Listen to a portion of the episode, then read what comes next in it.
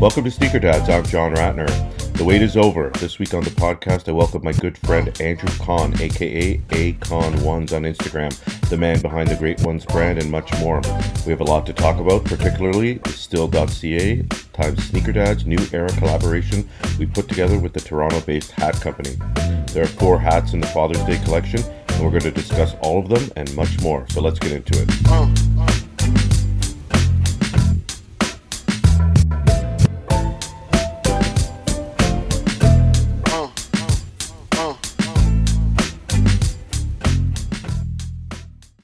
Andy, welcome. Hey, John, how are you? Pretty good, pretty good. We just saw each other the other day, so I can't say it's been a while, but uh, we talk a lot, uh, so it's definitely uh, unlike some of my other guests. You're you're not as much of a stranger, but we'll get into all that. First of all, I have to ask, uh, what's been in the rotation? It's nice and nice and warm out here. Does that affect your weather? Are you uh, are you uh, rocking anything for any specific reasons these days? I, I know there's a little contest going on. I saw some posts. Yes. So what's in the rotation these days?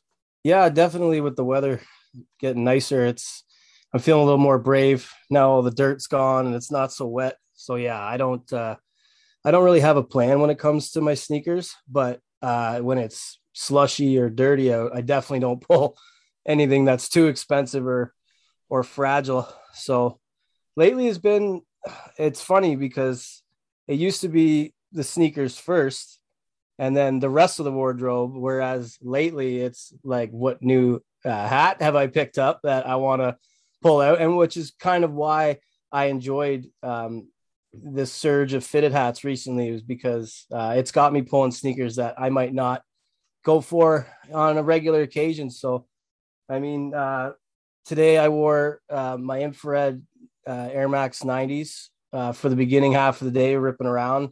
I love the, the mesh 90s are super comfortable and it's a classic, so you can never go wrong. Uh, paired it with a Noble North infrared 90 hat, which is the beauty. Um, and then uh, the uh, like you had mentioned, uh, the In Kicks We Trust boys are throwing a grocery store flex contest, and and I've been uh, telling them i am going to jump into that. So I had to pull out a special pair, so I grabbed the uh, the Nike Dunk SB Low uh, hemp blues just to to go for a stomp to the grocery store. Um, other than that, like like I said, I don't really plan it out, so I just kind of look at something and be like, oh yeah, you know, I have a few drop fronts for my main rotation, so it's nice to be able to poke through and see what um, you know what I have to throw on. And uh, been a lot of fours lately. I'm a big Jordan four guy, so uh, I wore the Lab fours, the black uh, Lab four Jordan fours. Um, what have I been wearing? I like I've been ripping through my Dunk lows lately. Um, they're just super comfy, easy to throw on. I've ID'd a pair and uh, those undefeated, uh, the black ones that just released. I, I don't know what it is with those, but they're so comfortable. I've beat them. Luckily, they're they're black because uh, just a quick wipe and and they're pretty good to go. And then um, the Jordan 3 uh, True Blues have been a quick grab. Just when the threes form your feet, they're just so comfortable. And uh, it's just an easy on, easy off. Don't have to worry about them messing up. They look better, banged up. So, and they've got their age signs on them. So the handcuffs are off. I just go at it and stomp around in them. So, right yeah, it's on. been a, a spread. You know, nothing I'm not really stuck in one lane. So, yeah, you know, you talked about picking a hat first, especially when you have new hat pickups. I definitely have more hat pickups these days than sneaker pickups, and we'll talk more about hats a lot later. But you know, there was always that struggle. It's like, what pair am I going to wear? And I'm still trying to bring my collection down to a more moderate level. Um, kind of happy where I am now, but it's the hat now and like to match it up doesn't really matter most people don't except for the the photo. I don't think anyone makes a connection between the hat and the and the sneakers except for people like us but uh yeah the regular world does not care for sure. No they're too far away from each other. Maybe yeah. your shirt uh, or your shorts and your you know but it's it's only people like us but i still do it especially for for the pictures. You know i wasn't going to ask you this now but it, it came to mind because in the can I kick it um Soul Squad group chat, shout out to them. uh, there's a lot of sneaker talk. They they probably don't want to hear too much about fitteds, and we're in a fitted hat group, both of us too, uh, fitted friends, which everyone will see that we use the hashtag in the last couple weeks has become a thing. Uh, I got to remember the, the, the sneaker group chat hashtag too. There's too many hashtags, of course, these days. But uh, you know, you show we everyone shows their pickups in the sneaker group. But I don't know. Are you are you a one in one out guy? Are you accumulating sneakers? Do you sell them once in a while? Because I, you know, I see you make a fair bit of pickups here and there. Um, are you still growing the collection, or are you I'm doing pretty, both? I'm pretty low key with my pickups. I, I don't know. Yeah. I, I, I, it's like uh, Christmas as a parent. I like to see everybody's presents and see everybody open them and get all excited. And I'm kind of like, I'll get it and stuff it away. But Yeah. um, I, I definitely uh, gauge my collection on the frequency of in and out. So if if I have been uh, a lot of in, I'll take a good look and see what I have. Um, I I love like if I have buddies, you know, I have a lot of buddies that aren't into sneakers like we are. Um, whenever they come over, it's always uh, what do you got in the room? Because I'm lucky enough to have a sneaker room for my stuff. So they'll come in and look around and and uh, you know I'll hook them up with pairs or you know my kids friends or whatever. I don't hold on to certain you know I, everything has a, a time limit and after a while i feel comfortable moving on from some stuff. Um, but i i'm the type that um, when i'm like hunting for a specific pair that's when i start digging through the stacks pulling stuff out coming up with a sale a sale list and i, I have random story sales um, like just price stuff to move it so that i can acquire that new that new prize but uh i mean i again i almost like my wares i'm not too uh strategic when it comes to that i just uh i go off of the feeling if if i don't have any more space to put them then it's kind of like all right i guess some, something's going so Yeah, and you definitely That- keep it low key. You know, you, you you know you may flex in the grocery store. You may post a post a you know a really rare pair or, or high end pair, but you don't really do it and you don't really do it in like a out there way. You, you're very very low key. But that's why I wanted to also ask you because I sense that you like to kind of hunt for deals and look for that. But at the same time, you do have those kind of pairs that people consider grails. I think of like your KAWS. So can you kind of talk about both ends of the spectrum? Like what are some of those ones that you're kind of like, wow, like even though maybe you don't think of it that way, or maybe you could talk about that if you think of it that way. So, um, my my personal grail is the Air Max One uh, Parra Amsterdam, the the the burgundy and blue, and it's so unattainable that I feel like other grails for you know, and I I don't use the word lightly. Um, whereas you like you said, you mentioned the KAWS. I have the black KAWS fours, the Sean Wotherspoons, that even the the blue hemps that I wore today. Like those are you know I would consider them grails for some people for me it's kind of a, a situation of luck. Like i will see a screaming deal and i just like well i have to i have to do that. Like how can i not? It's in my size. It's you know and i'm blessed to be in a community where um, we seem to be in touch with real you know sneaker collectors and sneaker enthusiasts. So the opportunity for someone like myself who really does appreciate them it seems like people want to help that that type of person if, if you're in it for the right reasons then i just seem to get lucky. And uh, like as far as the KAWS go um, a friend of mine shot me a link uh, from an, another group that we're in. Um, like these these are crazy deal. He knew how much i liked them. And i just did one of my like flash sales. I had a certain amount i was comfortable paying. And then the other half i just left it up to uh, pairs that i have. Um, and I know this is a, a, question you do like to ask your guests. I'm just going to get ahead of it where I will buy pairs uh, to kind of, you know, if somebody wants it, or maybe I don't personally, you know, I don't want to say I don't want it, but it's not a huge need for myself or a huge um, acquisition, but I'll sit on it. And then the time will come where that's, you know, trade bait and I can flip a couple pairs and add them onto a deal where I know there'll be a quick sell or you know something that that has a, you know a high value on on one of the resale sites like ebay or or stockx so um i've been a just kind of dumb luck for a lot of my bigger pairs where it's just been like the timer's ticking.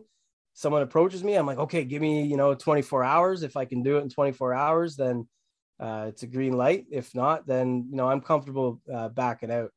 But uh, I've been very lucky with um, a lot of my, a lot of my um, higher end shoes, I guess you want to call them that, have kind of just fallen into the, the perfect situation more so than me, you know, hunting it down or going out of pocket, you know, or feeling guilty afterwards. That's been the best part of it is I don't feel guilty after buying them because I found a way to to uh, substitute some of the costs. So, but you also have come ups when it comes to like I wouldn't say lower end, but sometimes lower end, but you know, kind of typical, more typical price pairs. I guess actually, I'm thinking the one I'm thinking of. I think it's the Air Max 90 Tiger Camo. Was that you? Yes. Like that's like a that's a great pair, and it shouldn't be cheap. No, um, it's older, but you got it for cheap. So, are you hunting for things like that on the you know there, like sub grail category? Yeah, there's things that um, and that's what I love about Goat. I hate buying from Goat. I hate I don't like using that word, but I, I, I dislike purchasing from Goat um, because the duty is crazy. I mean, I know we have reshippers, um, and they're fairly quick, but uh, Goat is is like an encyclopedia of sneakers because they sell used pairs. You can float through that website and find stuff you never even knew existed. Um, so a lot of it stems from that. I'll just flick through, kind of like catalogs, the Eastbay catalogs, or uh, the flyers that we used to get back in the day that we could see what was coming out. I treat it kind of like a newer version of that. I get to float through, I get to see stuff, uh, a lot of stuff I haven't seen before, a lot of stuff that reminds me of, like, for instance, that the the Atmos Tiger Camo 90s that you're speaking of. That was a pair that I want to say was almost a turning point for me, where I went from a like a sneaker enthusiast, to, like someone who likes shoes, to someone who wants to start collecting shoes. Um, I saw that pair and I felt like like I'm willing to pay a good chunk of money for these. More, you know, and when we are younger, you, your parents like, you're not buying those two hundred dollars shoes. Um, that was still my mentality until I saw those, and I was like, I'll pay four hundred dollars for those. Um, and then they just got way out of hand. Um, it was one of the first shoes that I when I started realizing that people were willing to pay like my my intro to it. I know that there's the the the ins like you know what the staple pigeons did to the community. I know there's other shoes that have been you know more regarded, but that was my personal intro to the resale market of sneakers. And I was like, wow, I don't know if I'm at that point yet. I was like willing to drop that, and I and I almost remember the time when I was like, that's I would have paid 400 in a heartbeat, and I think I, I paid slightly less than that recently um, which was even better. It's just showed that waiting uh, a little bit longer paid off. But um, th- it, there is situations where I'll I'll remember or I'll spark a memory, and then I will start digging and digging. And um, the the eBay watch list is great because there'll be stuff that I'll I'll you know one evening go through and I'll kind of do my catalog search and just looking at stuff and and watching it, and then uh, you get that email from the the seller set like shoot you an offer, you know, when they want to move on it, uh, saying, hey, what you know, 250 or 300, and then you know that's when I'm like, okay, you got my attention. That's kind of what happened with those. I, I was flicking through, had it on a watch list, got hit up by the seller, and you know, same idea as what I was saying with the other stuff. It just kind of happened organically. I was like, yeah, I can't pass it up for that, for what it was. You make a good point about goat and you know ebay's been like that for a long time with used pairs. Obviously stockx not but you find pairs that aren't listed on stockx. Sometimes um, pairs on goat or vice versa that you can't find on one platform for the other. I think people are listing used pairs on goat and ebay probably at the same time. I mean i would if, if i was selling but you find pairs that you don't know and you also find you know use use stuff. I found beat up pairs. I found a pair of beat up um, um, white supreme dunk lows from 2002 i also found my futura dunk lows there and of course sent them to Konotsky and, and he made them uh, nothing like um, beat up. And uh, you know um, got a gift that man. but you know it's it's kind of a place where you know a- a- along with ebay I know there's Grail and things like that, but in terms of the more popular platforms where people can go and kind of dump stuff for for lack of better word, get get a decent price or get a quick quick couple hundred bucks. I, I, think some of these collectors, you know, if you're selling Supreme Dunk lows or or Futures or those Air Maxes, you're not probably not uh, new to the sneaker game. You're probably yeah. sitting on these pairs and you're just like, you know what, I'm getting out. I have too much. I'm moving or whatever. And um, there's a lot of come ups to be had. I think. I think people sleep on them.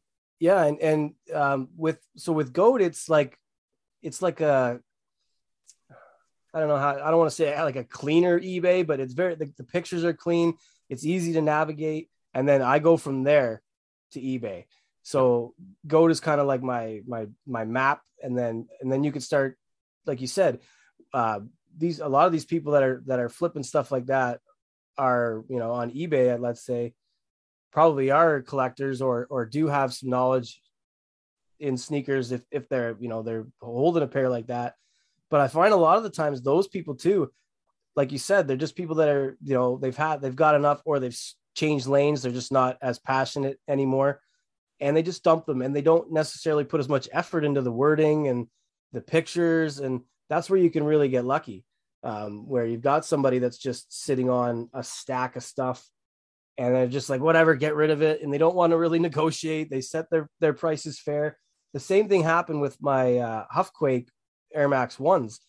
Uh, brian noble in our in our can i kick it chat he's like you're a size 10 eh andy? I was like i am he's like, check this out. Sent me a link, and it was a, a, a local collector that just didn't have the passion anymore, and he was just dumping a bunch of Air Max, like a bunch of Grails, and they were barely even worn.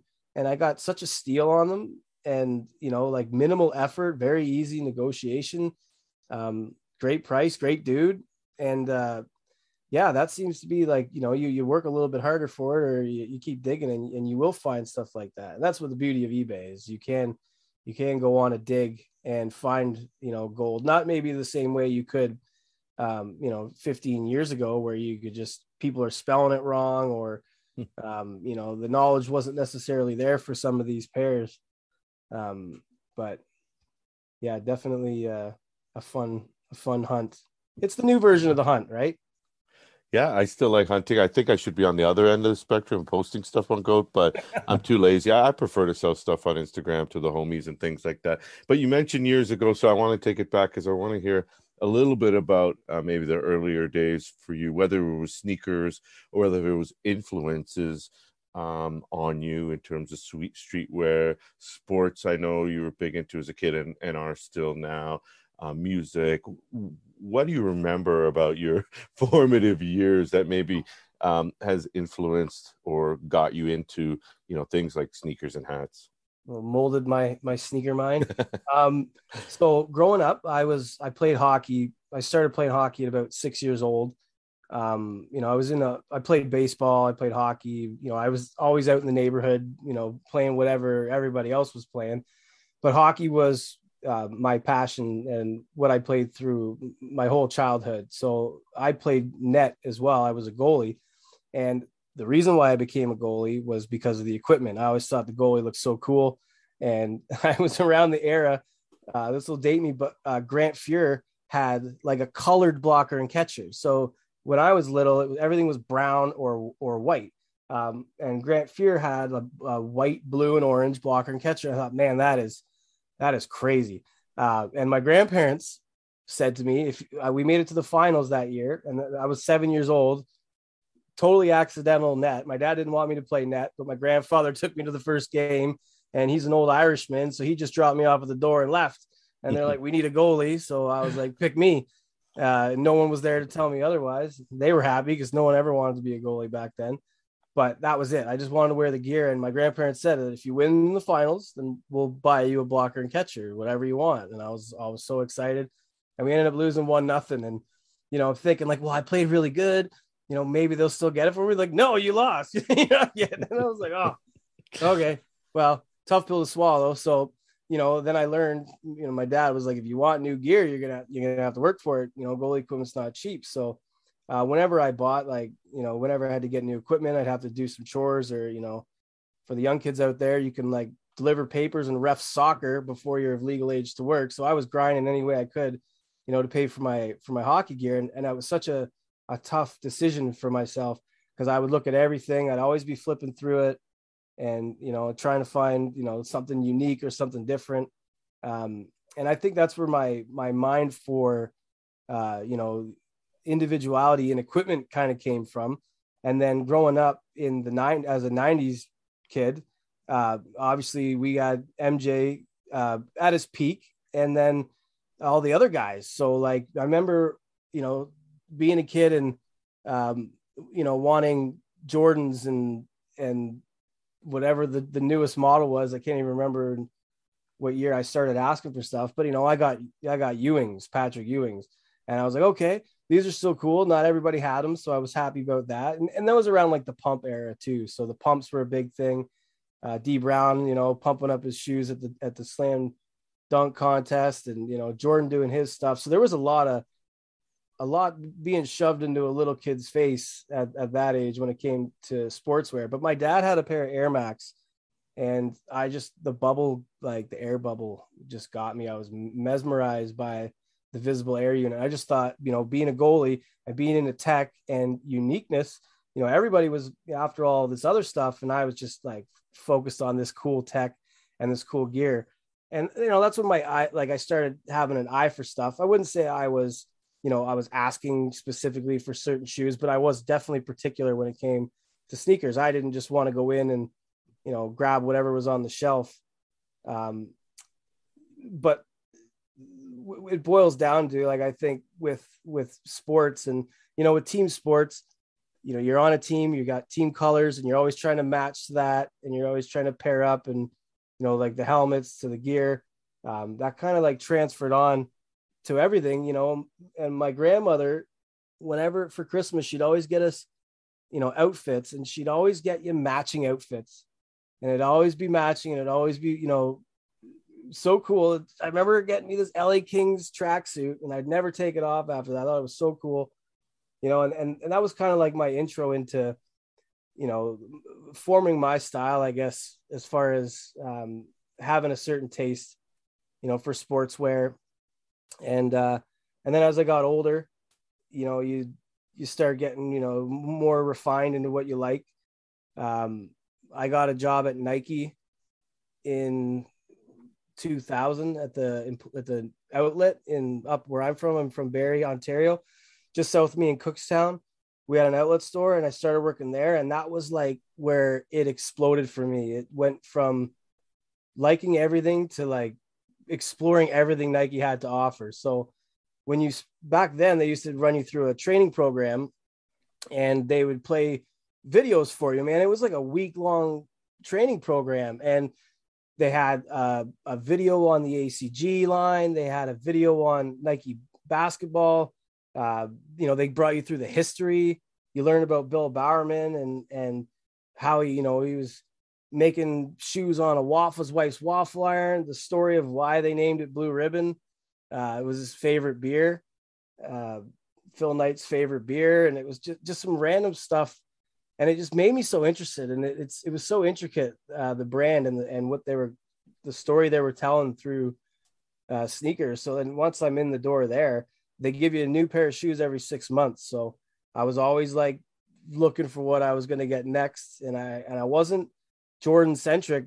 Like i you know I, wanted it when i was younger because it was everywhere but at that time that was nike basketball era. That was what everybody was wearing you know the flights and and uh, you know the pennies and you know the foams were big at that time. Like my first pair I picked from there was a pair of Foamposites, and I was just they were hideous, but they, they were so different.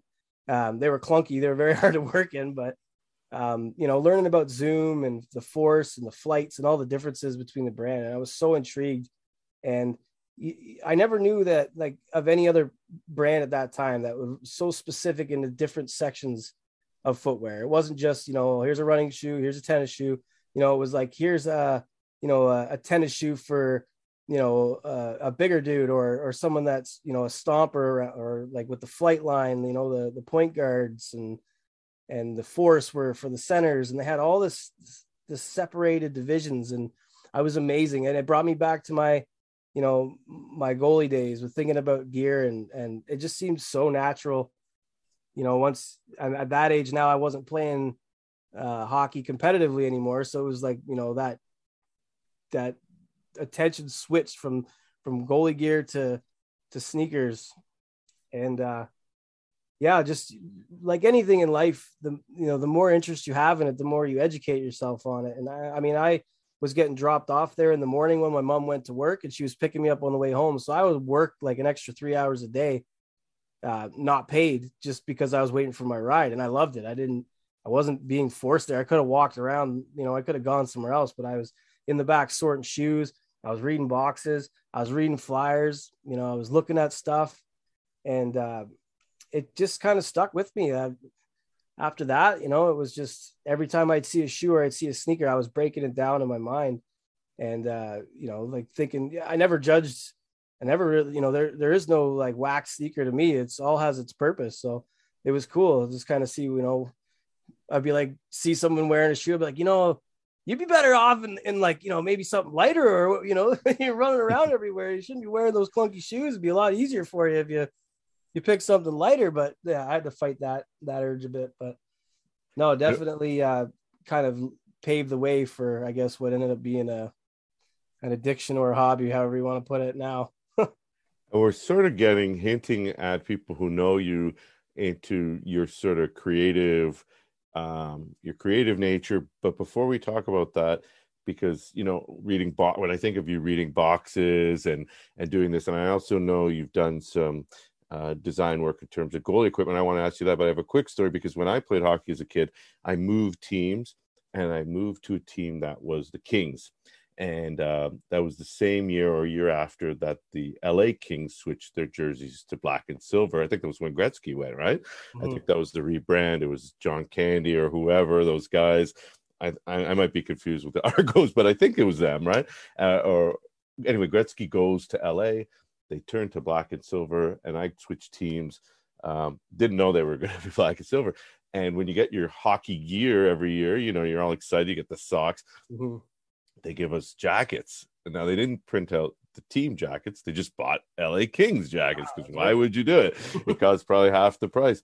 So I had, you know, we all like our starter jackets or whatever. I assume it was the starter. I don't even remember. But I had this sick, you know, Raiders colors, Kings colors and and to this day it was like sort of my gear hockey sports highlight aside from you know when we made our own baseball jerseys uh, as adults in a beer league. That was pretty fun too. But uh had to tell that story. But the reason um I, I was segueing into that was because you do do some hockey gear. Am i right? I've i've designed nowadays and it's funny because before the nike by you or nike id program where you could just you know go online and and customize a shoe i want to say the first thing i can remember was goalie equipment came out with customizers about 10 years ago and you can go on you know brian's or bauer or uh, you know ccm websites and you could customize your own goalie set all the colors you want all the different materials. And man there's like there was some sleepless nights of me just customizing gear dreaming. And the this is kind of lead into what you know when when you ask about what my wife thinks of this i used to have a collection of goalie equipment. Like i used to have like four sets of goalie gear. Like i just play rec you know i play in some tournament teams you know we go and play for money tournaments and stuff but it's not competitive. Or it's competitive sorry but it's not it's not anything but a bunch of dudes getting together playing some pucks. So um, it was unnecessary but that was where you know i was i was really digging it. I was customizing sets. Um, and then I got to a point where uh, I collaborated um, with a guy, and I did a the set that I'm in right now is literally they're like Jordan One Obsidians. Um, a little bit of tweak so it wasn't copywritten, but I was able to mash my two passions together. Um, came up with a pretty cool design, and and uh, JRZ Canada, who they used to be the manufacturer for Bauer Hockey before they moved overseas it was their Canadian production. They would make all the gear for the pros. Um, these guys made up the most beautiful set of goalie equipment for me, and and uh, and that was you know uh, after that it's I w- I wouldn't say that's what started it, but getting into designing gear. Then I started doing jerseys, uh, working with companies and different teams, um, you know, coming up with designs and, and logos and having jerseys sublimated. And I did my own teams a bunch of times. Um, but then it kind of how I got to learn the programs, the design programs, and and then it was always there after that. So uh, it was always like, ah, I, I'd get an idea and I'd pull up the computer and I'd start messing around with stuff. But uh, yeah, the I did do a bit of messing around with goalie equipment. I, I mean, I don't know if it's called a goalie flex or what you guys call as goalies, but there's definitely that's always been a thing ever since those days where they were wearing brown. I remember coming up as a kid, they'd have you know someone would have uh, you know a, a, the, the Florida Panther goalie would have like a, a tiger on him, or yeah, and they'd get artists to do it, and it was like a big, yeah. it was a big thing, and it was an expensive thing, right? So that was that was, I mean, there's no opportunity for players to do that. You can have a nice stick, you can have nice skates. You can't really have anything on your helmet. You can't definitely really, not the same. Just the uh, goalies, uh, right? Form of expression as a goalie, and that was always the dream when you were a kid. You always wanted your mask painted.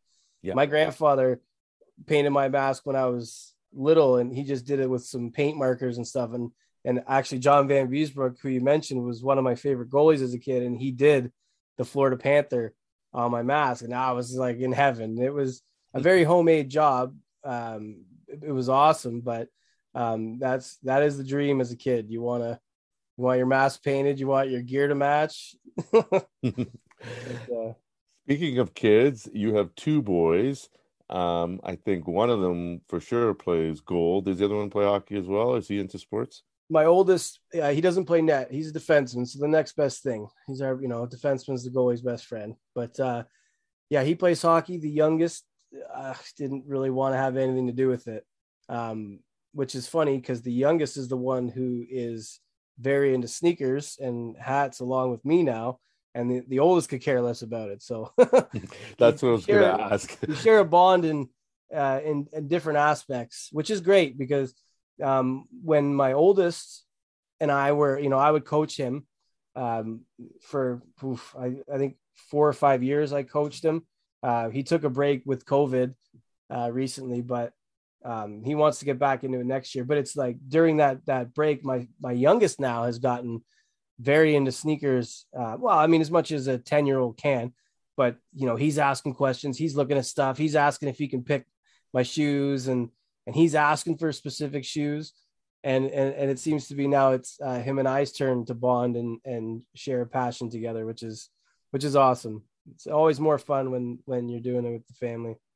So you have his ear when you're talking. I just, I was in the car today um, talking uh, to taking him to basketball, and I was talking to him about some hats, which we're going to talk about in a minute. And uh, you know, he said, "Dad," and I was wearing a still, um, um, shoot, what's the flower? Um, oh, the cherry blossom. Cherry blossom. I was wearing a cherry blossom hat, and he said, you know, Dad, what's up? What's up with that? And I told him about cherry blossoms and how, you know, it's sort of a, you know, we have a park in Toronto, and I, I wish I knew the, the full story, but um, and then he started asking me about different sizes it has, and he was generally interested, maybe because he was stuck in the car with me, you know, and, and, and, there wasn't any good songs on the radio. But uh, but I kind of had. Is there do do you, does your son want to suck that up? The youngest, um, is it easy? Is it easy to get to for him to listen to, or does he get bored, or does he ask questions and things like that? Lincoln is a sponge. Um, he's like a little mini me. When I was a kid, he asks a thousand questions. He he was asking questions about stuff, and I don't even think he listens. I think he just wants to ask a question, and he just same thing. He just likes to carry on the conversation. So it's funny because um, when it comes to sneakers and hats, uh, he's his mind, you know, it, it, only took him a few times, and his his mind automatically goes, "Is like, well, now why is like what is this? What's the story behind this, or what? Why is that like this?" And he's he's really seems to be enjoying that storytelling side of sneakers and hats. And he sees me plugging away on the computer, design and stuff, and and I'll explain to him, well, this is what I'm trying to do, or this is my idea. And he loves it. He's coming up with ideas and he's shooting out his suggestions and he's been on Nike ID a few times trying to design his own sneaker and it always just looks like someone threw paint at a wall. But you know, he's at the end of it, he's like, oh, I don't really want that, but he has fun doing it. Um, and it definitely uh, the the stories behind sneakers and hats has got him interested in the colors too. He's he loves bright colors. Uh, green's his favorite color. So whenever a green sneaker comes out, uh, he's asking for it. Um, he wanted the the the military black fours. As soon as I showed him, he's like, "We got to get both of those, Dad." And he was up with me on the drop at sneakers, and he was just as bummed as I was that we didn't hit. And then I had uh, him and his buddies, you know, like kids at that age. We live right beside the mall here, um, and him and his friends go for rips around the mall, and they're little mall rats in training. And I, will always be like, "Hey, Lincoln, go to Champs and ask them if they if they're getting the military fours in." So he'll go up there, and you know, they they must get a laugh out of it. All the employees, the managers know him because we're regulars at that location, but um, I just wish I could see the faces of some of these sales staff with this 10 year old asking them when they're getting the military black fours in. And they're all like, oh man, I wish we're, we're not getting them or we don't know yet. And he's like, okay. You come back the next day, ask the same question. Well, it's a new era. Ten year olds are doing that, right? I mean, whether they want them for them and their dad, or they they wanted to flip. I remembered what my son was asking me. He said, "He said, Dad, you know, there's there's got to be a limit to how many hats there are, right? How many logos?" I said, "Well, think about it. Like every different side patch and every front logo, and you could put any color on the hat or the under under visor. You could put it, you could mix it up." And he and he said, "He said, oh yeah." and then uh and, and of course history, the history behind yeah, it, right? and that's All what I wanted to get into because you're you're really into that stuff and um actually maybe we'll maybe we'll save that because we're going to talk about history in a couple of minutes because uh, uh not the reason why you're on the podcast but the reason we waited to have you on the podcast we'll uh we'll, we'll uh get to that really quickly but i have to hear what the kids and the wife think about the collecting, both the hats and the sneakers. Obviously, your youngest probably says, "Yeah, Dad, this is cool." Mm. You know, I want more, but you know, it's it's it's it's going to be a struggle. Maybe you're with your oldest. Hey, Dad, you know, I want this. Is there any of that going on? That those talks about money and things like that. Um, with our kids, they've uh, my wife's been great for for lining up chores for them. So they've got chores they've got to do. Um, and I remember, like I mentioned earlier, as a kid, wanting something really expensive and, and being told to work for it. So, you know, what they do is probably not worth what we pay them, but we've we've always tried to say if you want something, you got to do something. So if if they want, you know, their games or you know, they, whatever the new thing is that they're into, uh, if they want V Bucks or Roblox money or yeah. you know whatever game that they're playing or whatever book they want to read, it's like, well, what, what are you going to do? And they're like, well, what can we do? So we'll make up chores for them, and if they do their chores or they accumulate it, you know, like after a week, then um, we'll help them out. So we've, I try to use it as a lesson. Um, they know that you know I go, I leave early for work and I come home later in the day, and I'm usually gassed and covered in dirt and I, I work construction for a living. So it, I visibly have worked throughout the day and, you know, they see it on my face. Um, so they know that, you know, you, you don't just get stuff handed to you. So luckily I've been able to use my collection as, you know, a lesson to them. If they want stuff, then they got to, you know, make the proper steps uh, to get to that. And my wife's been great for that. Uh, she she's always on them. You know, she makes a list every day they get home from school. They have a list of chores they got to do before they can play on the electronics or before they can get on whatever they want to do for the rest of the night. And that's also instills, you know, the mindset of when they want something, they know that they're not going to just get it handed. So they got to work to to play on the computer or the the Nintendo or whatever. Um, so I feel that it's you know been good, and I don't.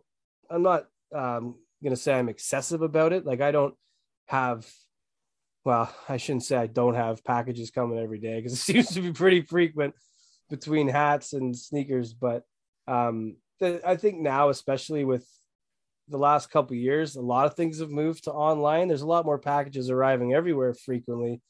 not just sneakers. There's you know groceries coming through the mail, and there's you know a lot of places now that are pushing you online. So that's what I say to my wife. I haven't really polluted them in that sense. They they see that they got to work for it if they want something. That's but, what I say to my wife. You know, everything's moved online, honey. Like these packages, the way the world works. Uh, she's a little a little bit into sneakers. I see you post the occasional sneaker. Yeah, my um, I wouldn't say she's uh, she's not checking up on what's dropping, but she really enjoys it. And um, I like I like hooking my kids up and my wife up with whenever I see something or something I know that they'll like. Like I was at uh, the Yorkdale uh, Nike with with Lincoln Saturday when we when you and I uh, met up, and uh, he's been wanting the green beans because he loves green, the green bean five. So we went there to see if they had them, and I don't know. If, I guess it'll be too late by the time everybody hears this, but uh, I seen the guy, the salesman coming out with a pair of the Panda Dunks, and they weren't on the, the rack or anything, and I was just like, I said, "You you got those?" He's like, "What size you need?" I'm like, "What size you got?" He's like, "What size you need?" I was like, six. He's like, "I'll be right back." So they've been keeping them in the back so that people aren't just coming in there to flip them. And he says, We're just, we want them to go to people that actually want to wear them. And I was like, Oh, my wife will love these. And she busted them open and she was, she loved them. You know, like the, there's something you can wear with everything, but she definitely enjoys uh, a good pair of sneakers. I've rubbed off on her like that. Um, but it's nice too because, you know, we play together in that sense and I think that because she enjoys it with me, she I it's easier to hear when she'll be like, "Well, I, I don't think you need new sneakers, or I don't think you need that many." And then it, like, yeah, you're right. And then I'll go and I'll move a few, or you know. But she understands that um, it's not just me buying. It's not like me. I'm out wasting my money because if there's something we need, we've got you know like they're like little stocks sitting there. You, you could just liquidate it and it's become money. So there's been a there's been the odd time where um you know we wanted to go on a trip or something or or something came up and i'd be like i'll just move a few pairs of shoes. And uh it's benefited us in that sense on a few occasions. So um she's not afraid to tell me you know hey chill out uh, or you know you're going a little bit heavy. And i appreciate that. Um it's good for all of us yeah absolutely i agree i want to talk about hats but since we started with sneakers in the rotation, I assume you don't have a hat rotation. I sure don't. Do you go to the new stuff or do you have sort of favorites that stay in the rotation? I know you have too many like me, but do you have a do you have a do you have a sort of I, method to the madness? I, I do in a sense. Um I wear a lot of blue and dark colors anyway, so a lot of the times um, I'm pulling, you know, colors that that I have. Like a lot of my shoes are in a certain spectrum, I guess. Um, but there's certain hats that I just like the still cherry blossom, like you mentioned. I have the walnut um, brown Jay's hat, and it's just one that I always see it and I grab it. I just love it. I love the way the colors blend together. Um, and then a lot of my a lot of my Navy Jays hats, a lot of them from Still. Um, still just hits the money with with all their Jay stuff and and their colors. And I know Shaheen's big in, into that. Like he he's making a lot of hats that you know he'd personally wear that are wearable hats. So I have a lot of crazy stuff. I get hooked on those storylines, and you know I've got the Ox Pack hats, and you know the whatever the the new storyline is. I get caught up in the storyline but um, I, I think that my regular wears are are a lot of two tones, a lot of like you know neutral colors, a lot of the blacks and the and the blues, but um, there'll be an occasion where you know I like loud colors too. I'll just throw out something that's really bright and obnoxious or different just to try to stand out from the rest of of what I'm wearing. Yeah. So talking a lot about still, I think it's time to uh, share with our listeners. Uh, I guess the primary reason why you're on at this moment is because there is a pack of four hats that we worked with still on. uh, collaboration. I guess it's probably an unofficial collaboration, but uh, w- whatever you want to call it, four pack of hats that we helped do is still coming out. I'd love you to tell the listeners about them. The luckily with timing, everyone knows how shipping has messed up the hat game, uh, or at least deliveries, timing, also sneakers, everything. We seem to have got really lucky and got these dad related hats, father related hats, mm-hmm. which um, pair up uh, gr- baseball greats who's who have father sons, both who played in the major leagues, and they came in time and sounds like it's going to be in time in people's hands actually for yeah. Father's Day. So really excited about that. I'm really excited, obviously, about the hats. Uh, that's hugely exciting on its own. But the fact that they're coming for Father's Day, the fact that they turned out so amazing. Tell us about it. Maybe go through one by one because um, you know we worked together on the concept and we worked together on you know some of the designs. But you are far and away the design mastermind between you know if it comes Shaheen and the team there are great uh, but between you and me uh, you are definitely the designer so uh, I'm curious which one you're going to start with. That's what uh, Shaheen always asks us. He's like, "Which one's your favorite?" So yeah, right. Start with your favorite. Well, uh, first I just want to point out that you could thanks for the credit, but um, this whole idea, uh, our both of our shared passion for hats, and you know our our relationship, our friendship, bouncing that stuff back and forth is really what started and snowballed this whole idea with you know both of us wanting to do hats and enjoying the design process and, and our own um, style towards it. Uh, and then you know you and i talking about what could we do? And then the ideas bouncing back and forth which led to you know obviously with sneaker dads um, just the light bulb going off with uh, the father's son pack that we're talking about. So um, as far as the pack goes um, i mean obviously we're we're located in Toronto. I was born there. You're you're living there. Um, with Vladdy Vladimir Guerrero Senior and Vladimir Guerrero Junior being such a you know a big father son pairing where we're from, it was it just seemed obvious um, to kind of do something to to commemorate that that bond and the ability to you know to, to have a you know to follow up in your father's footsteps and and be just as good if not better that's just that's a, a other level of talent and and great genes. But um, growing up, Ken Griffey Jr. was, you know, one of my favorite ball players, and he had so much swag, had so much style, wearing his hat backwards for the home run derbies, and you know, just always smiling and just smacking balls. Like, and his swing was so sweet. Um, and that that hat personally is not just because of the player, but the the uh, Seattle Mariners colorway is just beautiful. The the silver thread and the the teal or you know teal green and the navy they just it looks so good together. Uh, personally, that that one's my favorite. It was my favorite to design it, uh, and it's my favorite because he was probably my favorite player growing up. Uh, aside from you know Pat Borders and Kelly Gruber on the the World Series Jays, which you know I was lucky enough to experience as a kid. But um, that hat just oh, you know the to be able to and, and what we did to give some light to it, uh, we essentially we took the father's team logo.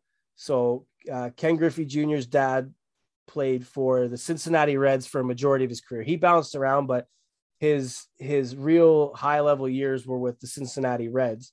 Um, Ken Griffey Jr. His great years were with the Seattle Mariners. He ended up coming and playing for the Reds later on his career, uh, which is cool because I'm sure he was around that organization as a kid. Um, so what we did was we we used the Seattle Mariners colors and implemented them on the Cincinnati Reds hat.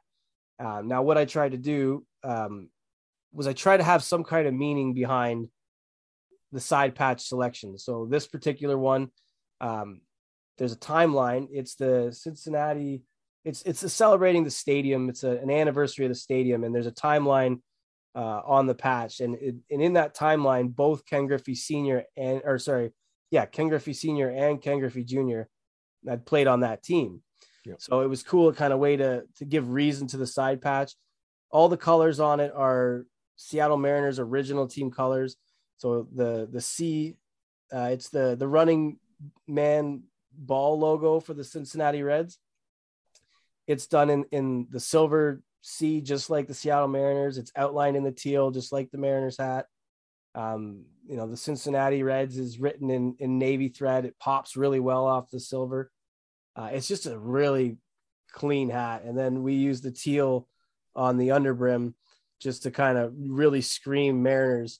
Um, and and when you see it, it just it says Seattle Mariners, but but it reads Cincinnati Reds. So yeah. I think we did a great job of of connecting the two and and you know to to be able to to celebrate the the father and son duo like that. I think it's just a cool way to to bring the two together. Um, and we wanted we wanted the someone to be able to look at the hat and see the story you're talking about. And I, I think we I might be biased, I am, but that if you look at that hat and you say, okay, it's a Reds hat in Seattle colors. Oh, yeah. yeah. You, you might have to have a little bit of baseball knowledge, but they're pretty well known guys. So, but uh, the colorway hits like you see it and it looks like a really nice hat. So that opens your your your ears to okay, what why is it like this? And then you find out the meaning behind it. I think it makes it even more special, personally. Well, well, the other thing I wanted to say, and it's another credit to you, is you were very meticulous about getting the colors right, and you knew that it had to be original to the Seattle colors for it to tell the proper story. And the same goes with the side patches. Although there's a lot of flexibility with side patches, some people would prefer a certain side patch because they like the look of it. They don't need it to be historically accurate. You, mm-hmm. of course, being who you are, you wanted it historically accurate and the father son combination. But the colors, I think, on that hat were particularly important, not only because it's got the metallic, but um, because that Seattle color is so, you know, yeah. well known. And, you know, we even talked about sneaker hooks, you know, Griffey's and Seattle hats. I mean, everyone talks about sneaker hooks when it comes to hats these days. But you know, it, it's it's it's a it's a big deal. Let's talk about you. T- you hinted at the Jays. Let's save the the fourth hat for last. Let's go back to the Jays because, again, you talked about Toronto connection, but we did something different that also really, really kind of same idea, but we doubled up on the Guerreros. Yeah. So with still being a Toronto-based Canadian uh, hat shop, um, we had to we had to go double with the Canadian teams. So just and honestly, that's a lot of the Canadian fans or Canadian hat buyers. That that is your two. I wouldn't say your main hats, but you always gravitate to to the Montreal Expos and the Toronto Blue Jays. Um, what we did in that particular sense, um, we've got a Toronto Blue Jays hat with the T-Bird logo um, in the Pinwheel Expos colorway. So the Pinwheel hat, white front, blue brim, red side, blue back. So it's it's kind of have almost like a beach ball color around it but that's the Expos were the only team to wear a pinwheel at the time. It's a very distinct colored hat to the Expos. Vladimir Guerrero did not wear that hat when he played there, but it's it right away you see it and you know it's an Expos hat.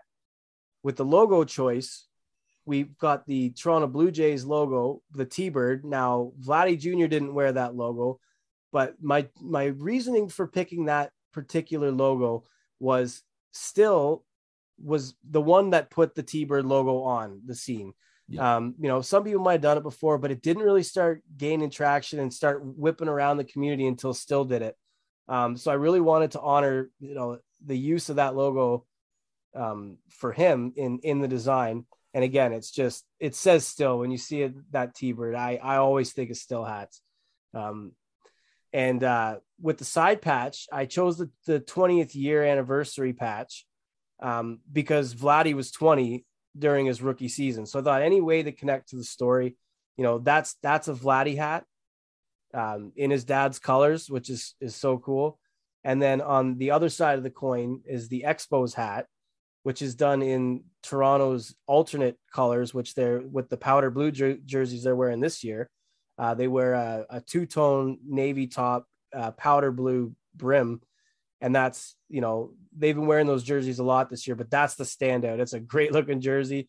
You know, that's what he's wearing. So I wanted to incorporate the original team colors, the colors they're wearing right now, um, into the Expos hat. So it has the the Montreal Expos logo, all done in in the Jays, you know, royal blue, red, and navy, um, with with the white, and it's super clean. I'm I'm really happy with that how that turned out. And then with the 35th anniversary side patch, uh, this was kind of a reach, but Vladdy Senior was 36 when he retired, so I thought it'd be cool 30 you know i i have a favorite expo side patch but i thought you know 35 close enough to 36 is a cool way to tie it in with uh vladdy senior. But same thing it's just it's really cool.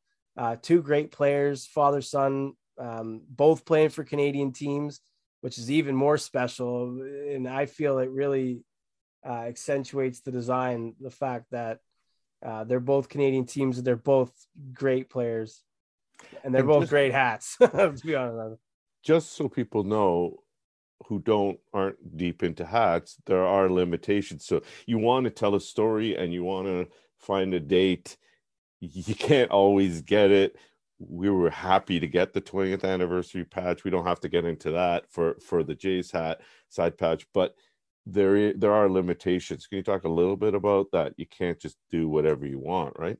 Yeah. So as far as uh, hats designs and stuff go, the the logo itself is from a certain era. So the T-Bird logo, I believe, is from 2003 or 2004, might be 2005. Either way, um, you the logo and the side patch have to be from the same era. So you you can't just use any patch with any logo. It has to kind of correspond in the eras.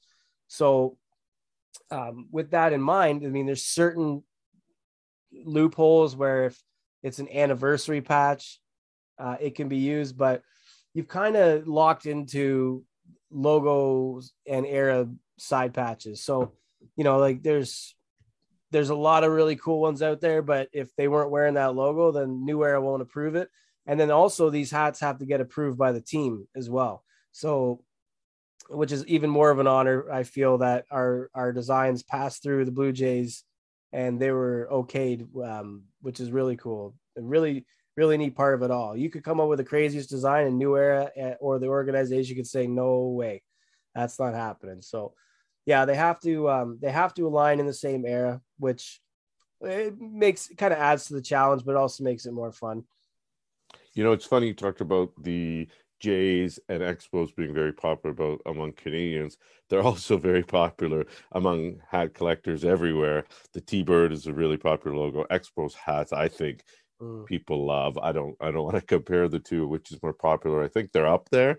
I, I haven't seen the the uh, the new era uh, chart bar chart about who sells more or who buys more, but I certainly think you know, um, you know, U.S. buyers and global buyers or or hat collectors love both of those logos. Seattle also is another one. I don't know if all the Seattle logos. Now we're actually talking about a Reds hat. You know that one. Um, speaking for both of us, we had a lot of discussion about the logo, and um, uh, I after seeing the hat, I, I don't think we could have picked a better one. So that was uh, uh, that was very cool. And um, again, more credit, m- much more credit to you for all your hard work on that one tell us about the fourth one.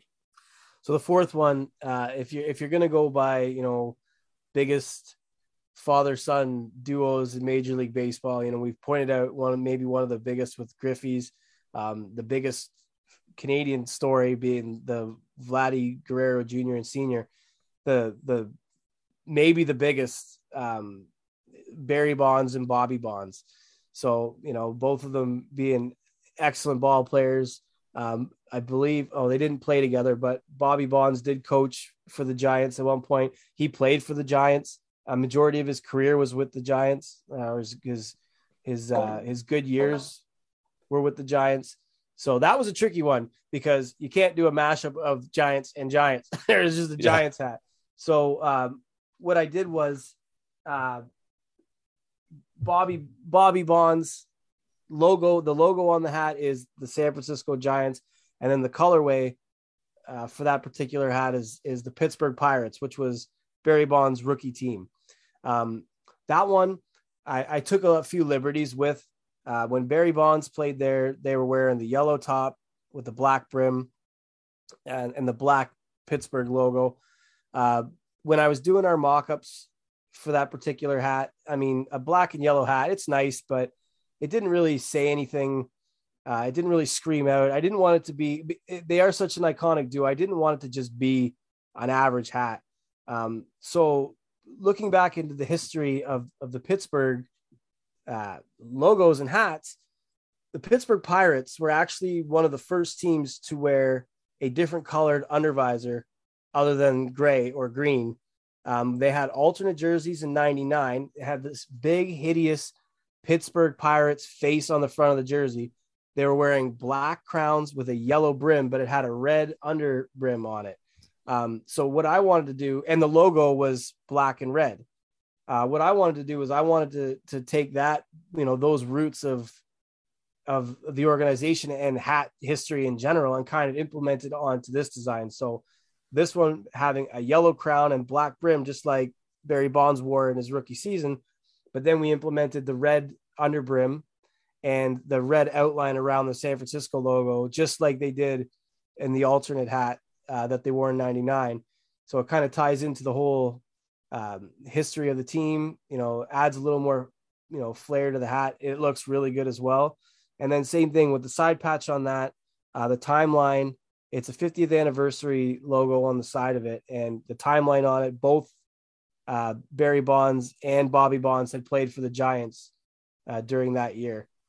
So it was cool, cool way to bring it all back together. Yeah, and it's I think it's cool. Again, taking it back to sort of from the deeper design that you um, get really into that I don't have the knowledge or experience on you know i i uh, i can maybe serve as a consumer or you know a heavy hat collector but not a um a side patch or logo expert by any means one of the other things we were talking about was you know do we want to do two tones? Can can we get away with a pinwheel? And we you know again timing was on our side because you know trends do change. I don't think in the hat community they change any quicker than sneakers. You know two tones are pretty popular these days but people still like their their their one color hats which is the case for cincinnati um the cincinnati in the in the Seattle colorway. So we kind of mixed it up, right? And that was part of the the idea, right? Yeah, we definitely hit all aspects of it. Um, and I didn't want it to be heavy one way. Um, the, I feel like the, the, the all of these hats speak in their own different way. Um, the Cincinnati Seattle hat is one colored hat, but it the the logo is metallic silver. It really makes uh, really accentuates the, the colors in the logo. If you had a two tone on that, I think it would take away from from the logo and the colors, which are beautiful the way they are. With the Expos pinwheel, it is it is a, a loud hat. Uh, it is different. Not everybody's a fan of the pinwheel, but when you see it, it just it speaks to you. It's it's just it it frames everything really well, and it really says Montreal Expos uh, with the new Jays hat, uh, um, with the two tone, the navy and baby blue. Uh, we've only really been able to get that hat as an on field with a black UV. Um, it, it's a beautiful colorway. It's a great hat, but I mean, they call them black nasties in the hat community. Um, black underbrims aren't necessarily held in the highest regard. Um, I don't have any problem with it. I mean, I wear on fields to work normally. Um, but it was really cool to be able to do that colorway with a gray brim, a gray UV, uh, really in a wearable hat. And the, the Jays colors look, Jays colors and Expos colors are very similar, but with this particular year, uh, the, the jerseys that they're wearing this year, with them implementing navy and powder blue, it really gave an opportunity to throw more unique and you know blue jay colors into that design and it the the the logo i can't wait for everybody to see it because i really think that's they're very mellow hats but they're they're very unique in their own sense and and they do really work well together. They look really good together. Yeah, and I have to thank you for letting me, you know, have my say and give the input because the pinwheel, not not that I deserve any more credit than anyone else, but that was the one I personally, so the listeners know, I felt really passionate that we had to do that because I have roots in in Montreal, and when I think of Expos hats, although no one's doing pinwheels that much these days, mm-hmm. you don't see them. Especially, uh, you know, people do pinwheels for lots of teams, but um, Expos pinwheel is the quintessential Expos hat, I think. And I said, you know, to stand out from the other hats, and you know, doing the two Vladdies you can have. Uh, one is one is sort of you know a little more toned down. I don't particularly think it's that toned down, but the other one obviously stands out, stands out much more. So I'm glad, I'm glad we did it, and uh, yeah, super ha- happy. You know, the whole idea of designing things with hooks and stories behind it. I feel like you know this is our first, hopefully, of many uh, hat collaborations and designs that we get to work with people um, to do. Obviously, we've made our own hats for our own brands but um, you know, not not MLB hats, not on not on this level. With still, of course, and, and shout out to them again for giving us this opportunity. But you know, I feel like maybe we're going to be spoiled because you can't always find this kind of story, right? Sometimes it's just like a green hat with a pink UV, it's fire, and there's no story. You got to match up the. You like the logos, and you like the you like the you know like the combo, and it's just the hat is what it it is. And i have tons of hats like that. And i don't need a story always but we got to tell this kind of story. And it's like father's day like i don't know.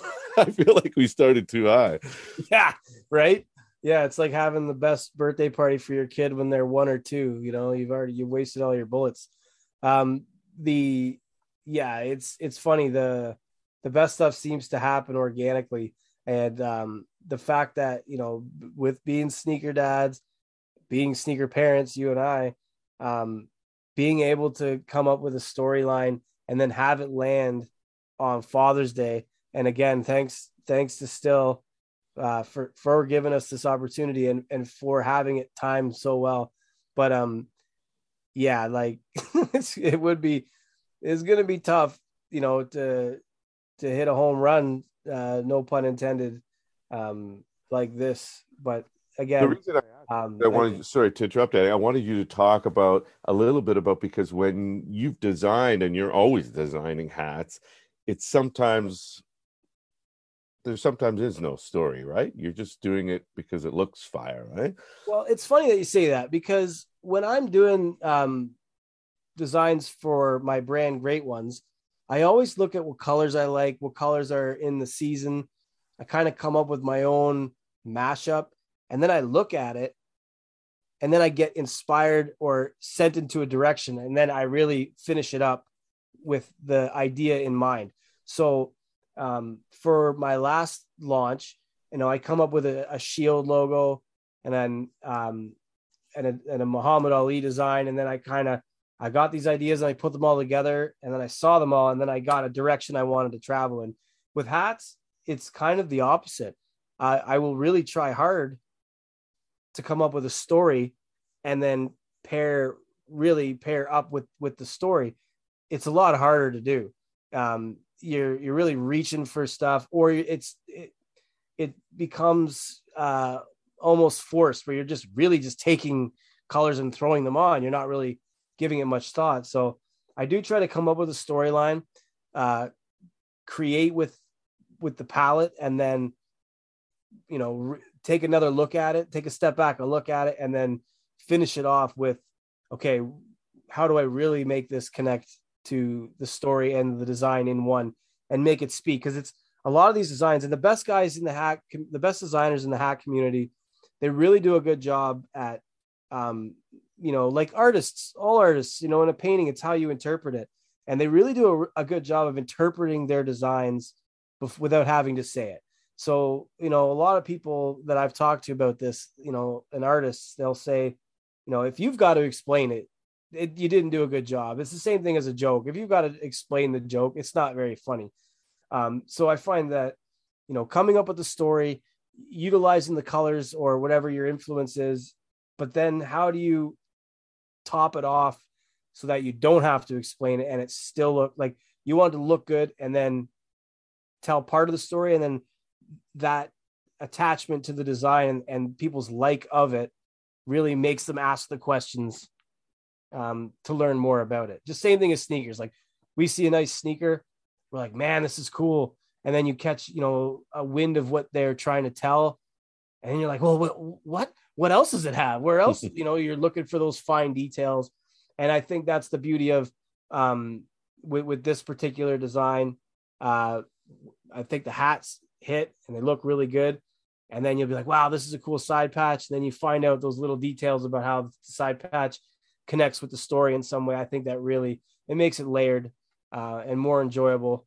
And you know that, that's all we really ask for these days with sneakers and hats is you know we enjoy it because it looks good and it makes us feel good and we, we like the look of it but to be able to tell your friends or you know like your wife or your family like no this is this means this and this means that it just it really adds as a you know consumer it the attachment to the product or the the design or whatever it may be. Yeah and if we had hats coming out every week it would be a lot harder to come up with good hooks and good storylines like some of these some of these designers they do a great job and they clearly want to tell a story.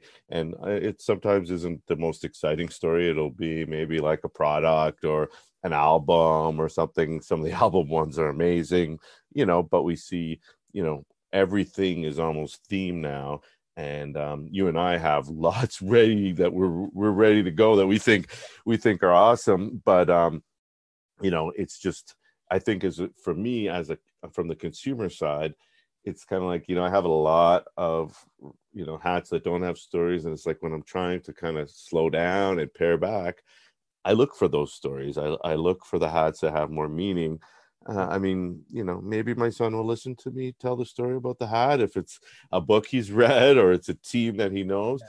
But usually it's just me and people, uh, people maybe who see the hat on Instagram. But that's the same with sneakers, right? Some people say, "Wow, those sneakers are really nice." And yesterday or the other day, I was wearing one of my still cherry blossoms, and a mom at school movie night said, said, "What is that?" And I told the story like I did to my son, and she was like, she was like, oh wow, that's really nice. And she actually listened to me for 20 seconds. so, you know, it made my uh made my hat heart warm. You mentioned um your brand. I want to talk a little bit more about it um because you have some things coming. Don't necessarily want you to talk about those things if you don't want to, but um what sort of what are you trying to do? I mean i tell you what i think of your stuff. First of all we we, we talk about it we sort of bounce ideas because i've made gear sneaker dad's gear i've made new eras you've made hats and things like that and we're we're we're we like doing it. But i see i see sort of like i guess there's um a vibe. Is there? Yeah definitely um, definitely have a vibe. Uh, when it started out, it was um, I wanted to kind of instill the same vibe and feeling as as the sneaker culture has. So having stories, telling stories. Um, I've always had a connection to sports. I find sports are a great way to bring people together. I kind of wanted to have that same vibe with the brand. I wanted to bring people together. I wanted to celebrate things, you know, uh, on a different level. It wasn't just uh, it wasn't supposed to be just about fashion. It's not it's not just about fashion and and um, you know looking fly. It's it's again like a way to tell a story, uh, come up with some cool stuff, uh, share some insight, maybe tell you know uh, mix some stuff together, do some stuff that hasn't been done, but it's been just a fun way to like an outlet. Like I don't want to say like craft, but it's like a craft. Just kind of taking some ideas, slapping them down, and then seeing it and and being happy with it, and then wanting to share it. And uh, I, whenever I shop for stuff, uh, I always am intrigued at and and kind of lean towards uh, like small brands. I've had uh, Buddy who's had a clothing line for years. He's got a skate park, a skate shop. Uh, he does embroidery and and screen printing and everything. And I was always so motivated by that. Uh, Soldiers skate shop in Barrie and Screen Machine Promotions. My buddy Aaron, uh, he and he grinds and and I was always giving him ideas. And he's like, "Man, you should just do something yourself. Like you got all these ideas, why not do something?" I'm like, "Yeah." You know, I kicked the idea around, and then with the lockdown and everything, I was just started. You know what? I want to I want to mess around with some stuff, and I always look for quality. Uh, shout out to Jaron of, of Parlor 23. Yeah, I was, I was a big fan of his. I was a big fan of the quality that he put out. Yeah. Um, and I don't want to say I was riding his wave, but I was definitely influenced by his product because when I saw it in hand and I it looked so good on his feet, and that was obviously what got me to to buy stuff and and build a relationship with him. But I I felt like man, this is the level to be at. If you're gonna be going to be doing your own thing and you're not on a large scale, you have to offer something other than just cool looking gear. Like every YouTuber out there has merch. And that's funny was what my kids would always say, You have your own merch, dad. I'm like, I guess so. But I like to pass on a level of quality. Uh, and that's the fun for me is, is to make something really nice and then surprise people and they get it like, man, this is, this is really nice. I sold uh, my last run of hoodies, the chain stitch, uh, great ones hoodies that I did, I sold them to uh, some family members, and um, you know they they were just supporting. But she hit me up after she got it. She got it for her son for Christmas because he had asked for it, which I appreciate. But she's like, Andy, I'm looking at this and I've got a Roots hoodie in my hand, and she says it's the same level of quality as a Roots hoodie, and that really warmed my heart because a I I try, I try to put that across, but I believe that's the beauty of it. I'm not charging what Roots charges for product, but I'm putting effort into it, and they you know people are seeing that and they're enjoying it, which again is really why I do it. I love it. It makes me want to do it again. So putting a high high standard on on the finished product, um, and really having it look how I want it to look and come across that way. I I, don't do a lot like I, I just did my first graphic tee.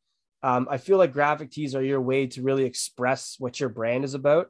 A lot of my stuff has been script or or word mark. There really hasn't been, you know, if you were to just see my garments, you might not know what my brand was about. But I feel like I've been pretty consistent in, in translating a like a like a sports vibe in a sense without being like uh trying to be like a sports brand company. I'm not like trying to be like Under Armour or Nike not making Dri-FIT stuff. I'm trying to give that that almost unity and teamwork vibe and quality mixed in with it. Um, and it's just been a, a fun process to you know take an idea and make it reality and then shipping it out all over the world. It's a lot of fun. Yeah, you're doing a great job, and uh, you know I, I love what you what you're doing, and um, Jaron, big help to me from my gear to my hats to the pins I did.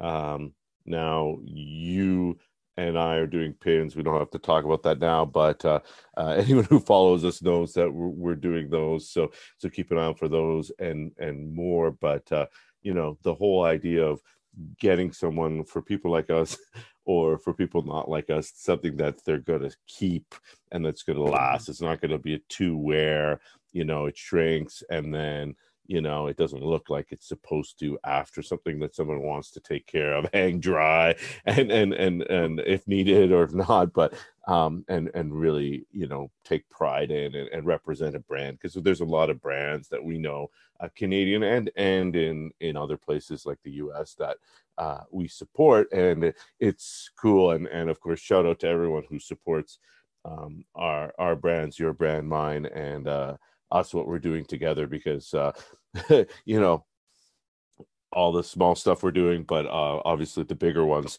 that uh that's uh that we're we talked about today the hats uh you know uh we couldn't we wouldn't be doing it if it wasn't for uh the supporters. And uh and I, I wouldn't be doing it without you. You're you're you're the brains behind it, and um, you know it's certainly been uh, a fun ride, and uh, I'm looking forward to to what we have in store because uh, uh, hopefully we get opportunity to do a lot more because it's more than anything, it's a lot of fun. And uh, you know, I think you and I share, um, you know, there's been a it's very been a very warm podcast you know a lot of love but you know we we really and and people who know us know that you know we just love it and uh, we love people who support it and the community and things like that. And uh and that's why i'm um i'm glad we uh, had this opportunity to do the podcast and uh you know go uh maybe about 45 minutes longer than we planned. We should have known.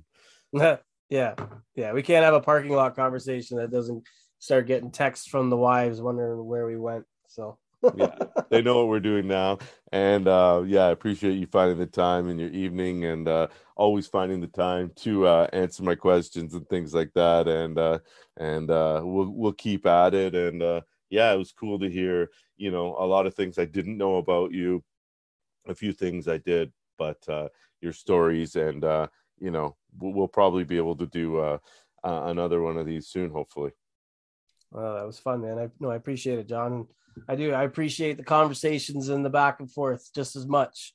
So it's it's great, and your podcast and then your sneaker dads has got me inspired. I think that's what inspired me to reach out to you in the first place. Was I love what you're doing. I love the uh how you you know you bring up that bring out that that common bond between uh, kids and their parents with with their passions, whether it be sneakers or or anything else. It's a it's a great thing and it definitely makes it more enjoyable.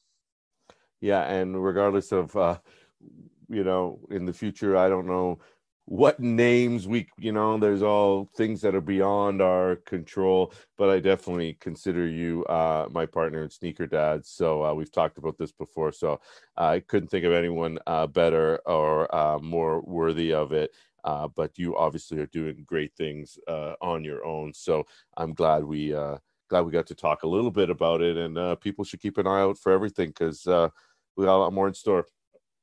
Yes, sir.